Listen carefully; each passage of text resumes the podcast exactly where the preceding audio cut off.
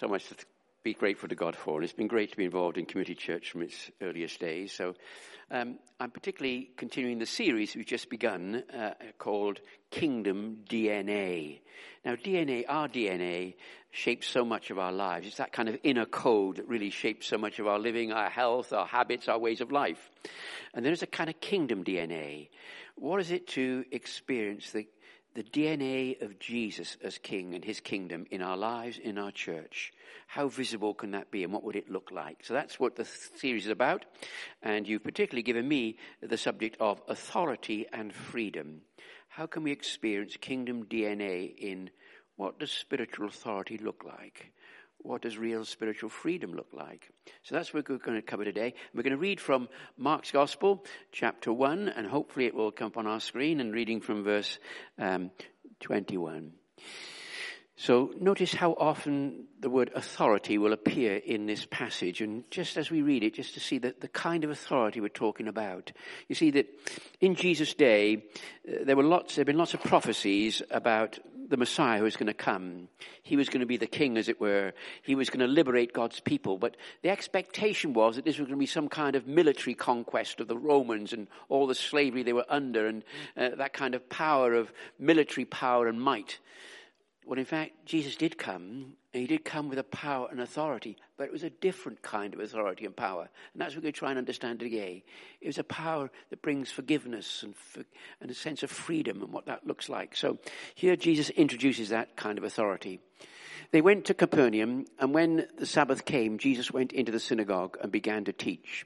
The people were amazed at his teaching because he taught them as one who had authority, not as the teachers of the law. Just then a man in their synagogue who was possessed by an impure spirit cried out, "What do you want with us, Jesus of Nazareth? Have you come to destroy us? I know who you are, the Holy One of God." "Be quiet," Jesus said sternly. "Come out of him." The impure spirit shook the man violently, and he came out of him with a shriek. The people were also amazed that they asked each other, "What is this? A new teaching, and with authority. He even gives orders to impure spirits, and they obey him." News about him spread quickly over the whole region of Galilee. As soon as they left the synagogue, they went with James and John to the home of Simon and Andrew. Simon's mother-in-law was in bed with a fever, and they immediately told Jesus about her. So he went to her and took her hand and helped her up. The fever left her, and she began to wait on them. That evening after sunset, the people brought to Jesus all the sick and demon-possessed. The whole town gathered at that door. And Jesus healed many who had various diseases. He also drove out many demons. But he would not let the demons speak because they knew who he was. Very early in the morning, while it was still dark, Jesus got up, left the house, and went off to a solitary place where he prayed. Simon and his companions went to look for him, and when they found him, they exclaimed, "Everyone is looking for you." Jesus replied, "Let us go somewhere else, to the nearby villages, so I can preach there also. That is why I have come." Father, we pray now that you will help us by your Spirit to understand something more about that kingdom D N A, that kingdom authority, that spiritual authority, that kingdom freedom, that inner freedom, as we unfold these scriptures together. For every one of us, Lord, may not just be informative, not just challenging, Lord, but may it change us. Maybe something that in our inner being we sense, that inner code, that D N A being shaped by your Spirit.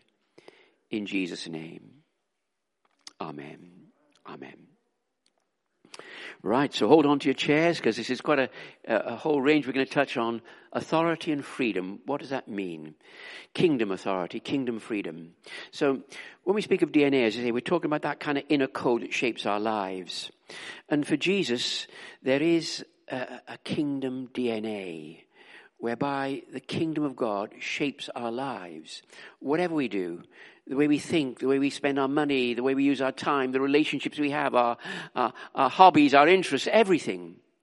What it means for Jesus to be Lord of our life, his rule, his reign. And how do we see that authority that shapes that? So we really sense when we hear Jesus teaching, there's a kind of spiritual authority that inspires us to obey. We read God's word, it shapes our lives. So what happens here is Jesus goes into the synagogue, as his common practice was, and he takes the scroll of the day and he reads that scroll and he begins to teach from it, which was a normal practice every day, every Sabbath in the synagogue. But when Jesus spoke, there was something different. And the people were amazed. I mean, he's reading from the same scroll as the scribes and Pharisees was, but when he spoke, there was an authority, they said. Not like the same as the teachers of the law, the scribes and the Pharisees. Now, when we think of authority in our secular society today, society, authority is often marked in different ways. Sometimes authority is marked by titles, roles you have. It says on the door, headmaster. You may have never met him, but when you knock on that door and you've been sent to him, you're quaking in your boots, not because he's the headmaster. That's a title. Sometimes we do it through uniforms. You know, you see a policeman and it, it, it is, you, you've never met him before, but his, his, his, his uniform speaks of authority, as it were. And there's lots of ways in which authority tends to be representative, as it were. Now, here's Jesus. Jesus, he goes into the synagogue, and there are plenty of people with authority. They've got titles. They're, they're not just priests. Some of them were chief priests. Some of them were synagogue rulers, as it were, and they were Pharisees and scribes. They had all the role of authority, and they certainly had the uniform. They'd wear these long garbs, as it were, and they'd be in the marketplace floating around there as the kind of people of authority. And yet, when Jesus, he had none of that. No special robe, no special title. And yet, just when he spoke, there was authority. What kind of authority is it? It's what we call a spiritual authority. It's not because you're going to force people to do it. If you don't do it, you get shot outside. Or it's not people kind of press. It, it's it's something that's spiritual, that when you speak, there's something inside that gets stirred. You're inspired. And that authority should shape our lives.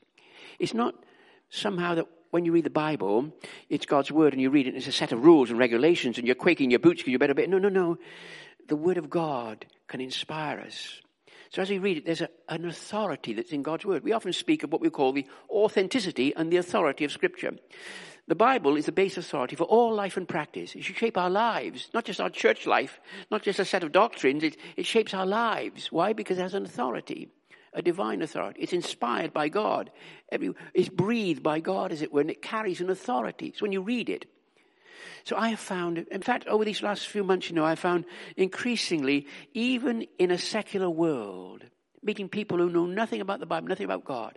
So the other day, my neighbour said to me, um, uh, she was passing, we just, we just met in the street near, near our home, and she said, oh, she said, uh, Rob, she says, um, you go to church, don't you? I said, I do sometimes, yeah, I said. And uh, she says, you know, uh, uh, I was brought up a Catholic, she said. Uh, she's from Poland, and all my life I've been a Catholic. I've gone to church every week, as she said, but about a year ago I stopped going because it just seemed so, so many rules and regulations, so much religion. She said, well, tell me a bit about your church. In fact, she asked me on a weekend, and I said to her, so I told her a bit about Woody's, and that Sunday I was speaking at Woody's, so I said, you come with me. She came on the Sunday evening, and God really touched her. So much so that she's really interested. She said, oh, said, I'd like to know more. She said, I, I've never understood the Bible. I said, well, would you like to explore more about the Bible? She said, I wouldn't know where to begin. I said, well, I'll help you to begin. She said, what, what, what do you know? I said, well, in the Bible, there are four biographies of Jesus.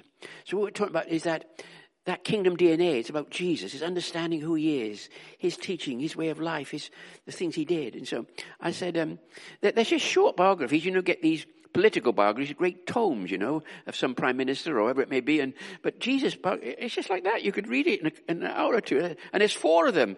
And, and and so I said, why don't you just take one of those? She said, well, I, I have got a Bible, she said, but um, I'll see if I can find it. I said, well, just read the first three chapters of John's Gospel.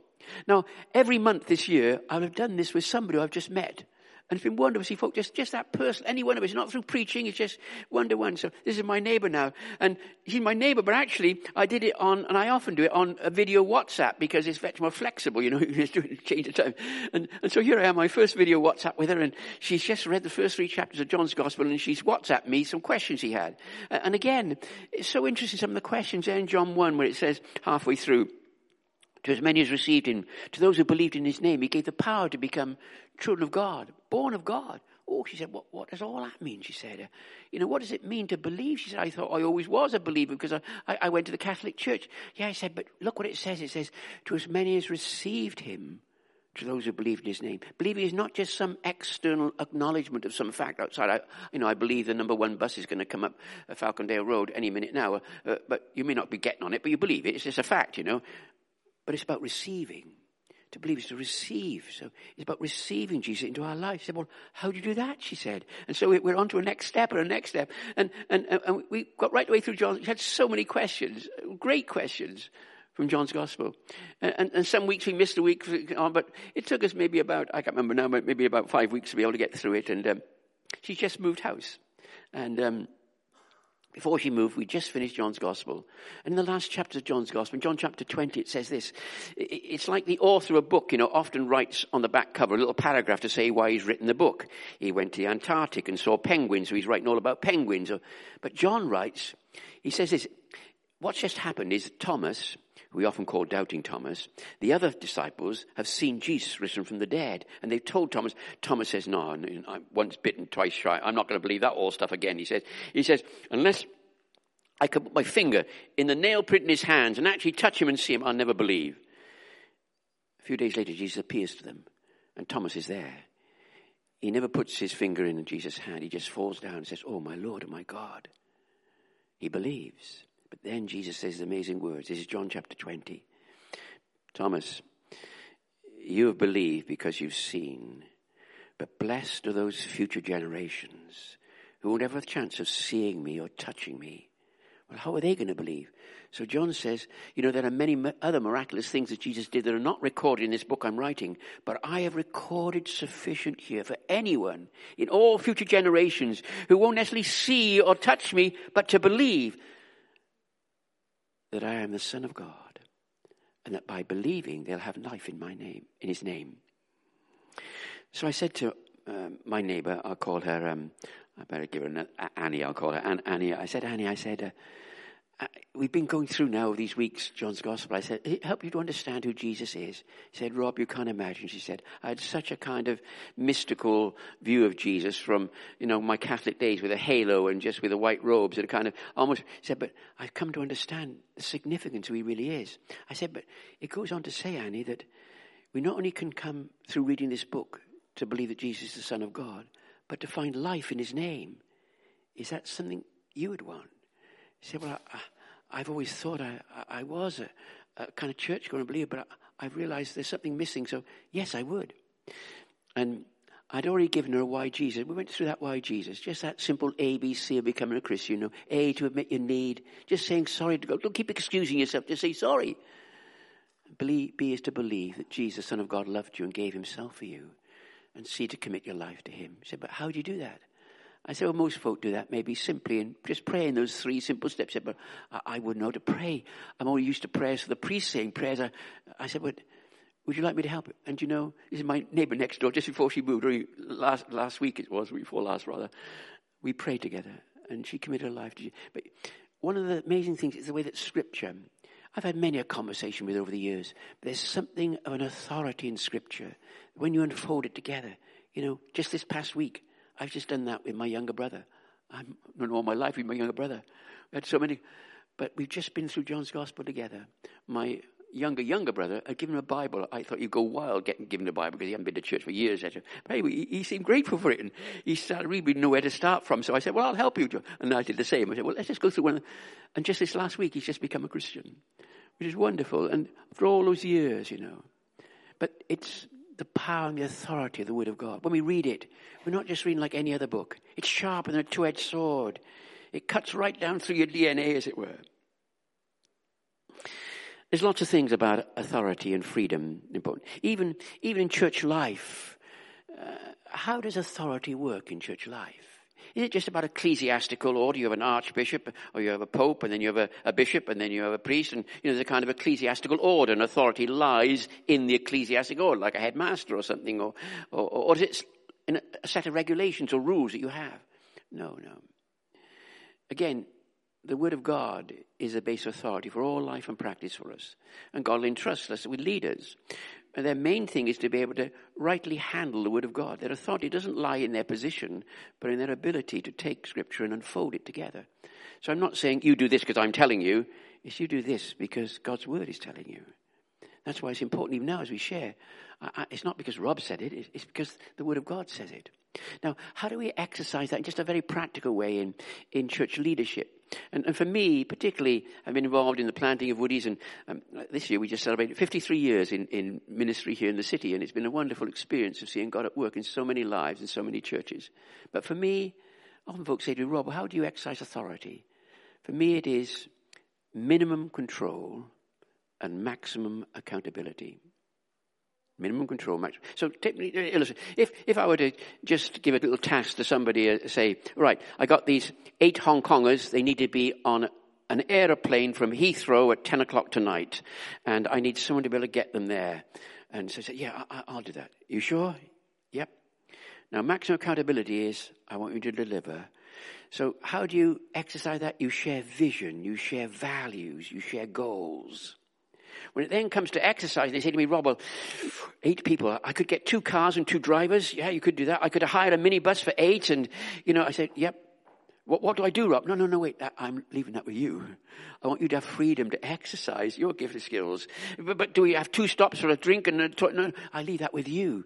Minimum control, but maximum accountability. That's why for us, coming up as we share that vision evening, that vision evening is where we share what's the vision, what's the values, what's the goals. We're not wanting to control people's lives.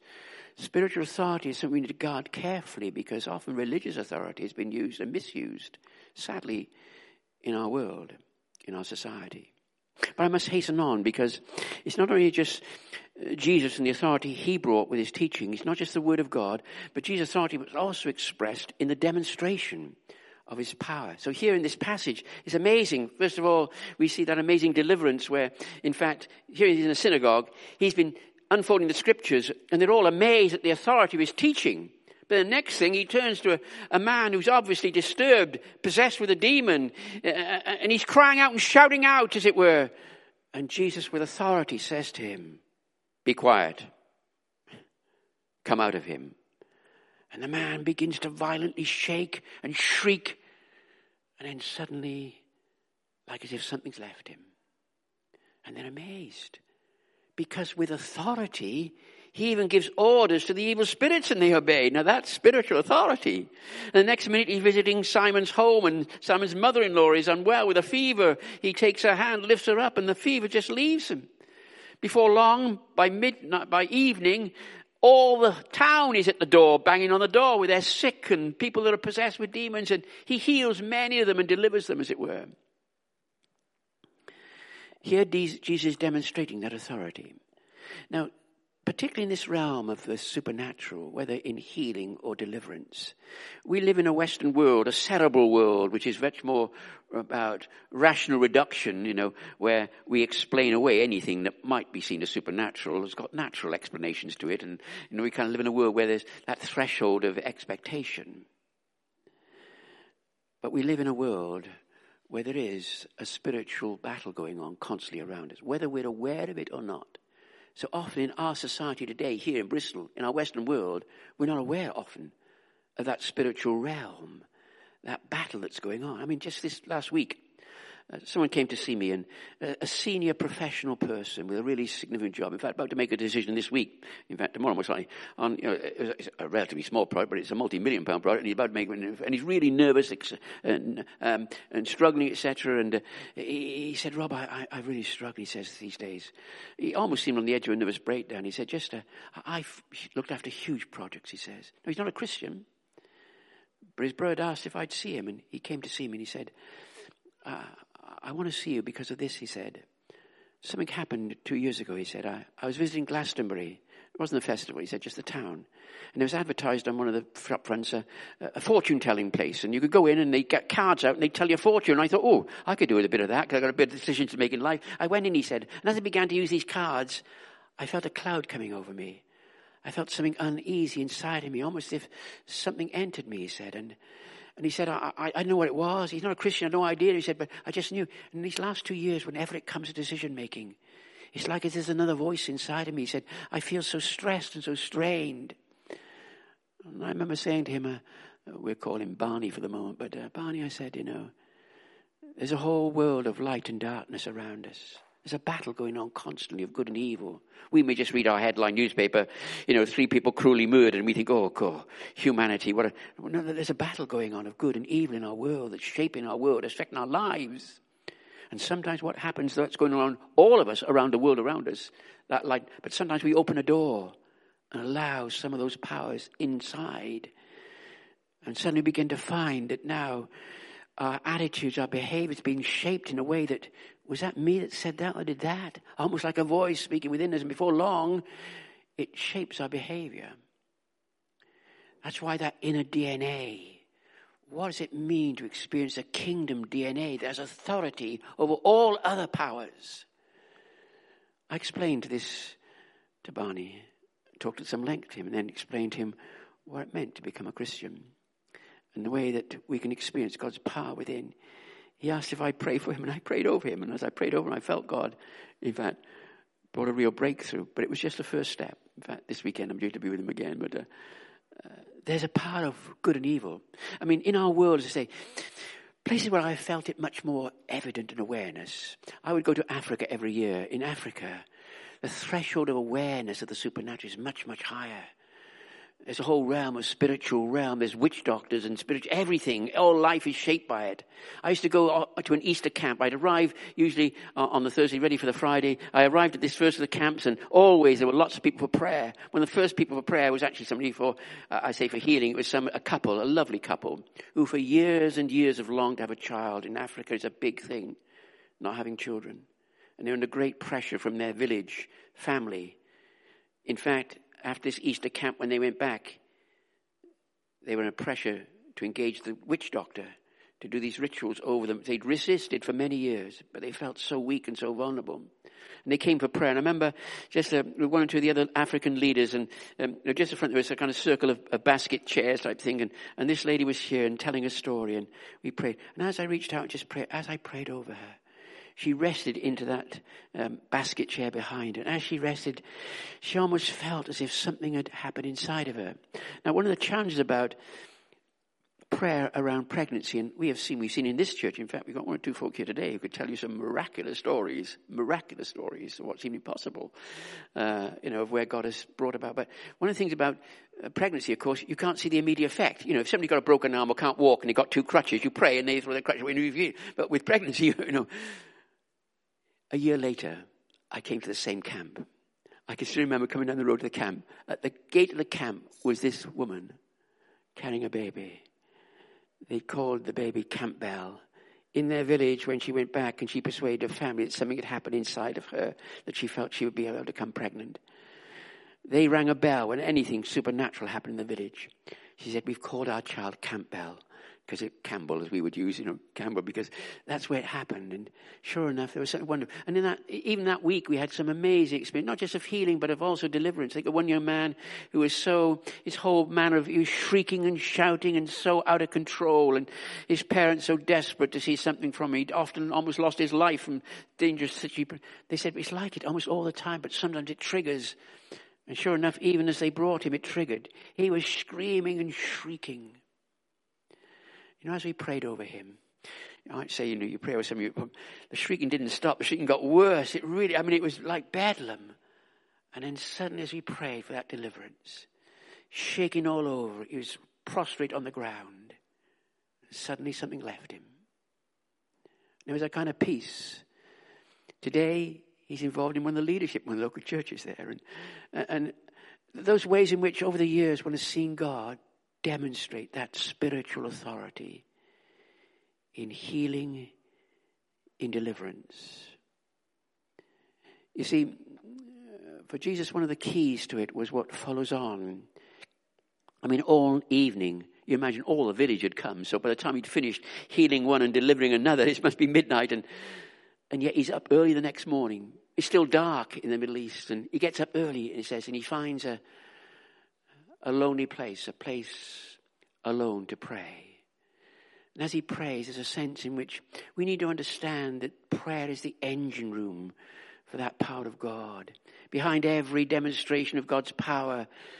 See, you may just read the story of Jesus performing a miracle, but whenever he did it, something happened inside. We, particularly the story of the woman with the issue of blood. where over all those years she'd had that bleeding, and then Jesus even wrote, it wasn't something she, he reached out to touch, but she just wanted to touch the edge of his garment. She comes behind him and he doesn't even see it happening, and and yet she touches his garment. There's hundreds of people all pressing in, elbows and knees everywhere pressing in, and Jesus turns around and says, "Who touched me?" You think, well, they all touch it. All he, no, no, no, no. That faith, of, that touch of faith. Jesus said, "I know that power has gone out from me." Wow. Every time that miraculous demonstration, there's something that's, that's going out, that's delivering that power of God. There's that spiritual authority. Where is that sustained? Where is that generated? It's in that place of prayer. But Jesus, constantly he would withdraw to pray. And then that demonstration of his power. So for us today, Kingdom D N A. What would it mean for that D N A to shape our lives, our daily living, our church life? What is it to so understand the authority of Jesus that when we, when we hear his teaching, it's not just like, oh, that's interesting, but something stirred inside of us. There's a, there's an inspiration that we just got to obey it. And that obedience is not just duty, it's not obligation, like a headmaster said, go and do that, write ten lines otherwise. No, no, no. When he speaks, there's an authority that draws out an obedience which you long to do, you feel inspired to do it, you feel released by it. There's a freedom. That's why it comes not out of duty but out of devotion. Jesus was always calling out, do you love me? Do you love me more than these? It's out of that devotion to him that we experience an inner stirring. When we read God's word, even this week when you read the Bible, it's not just reading another book.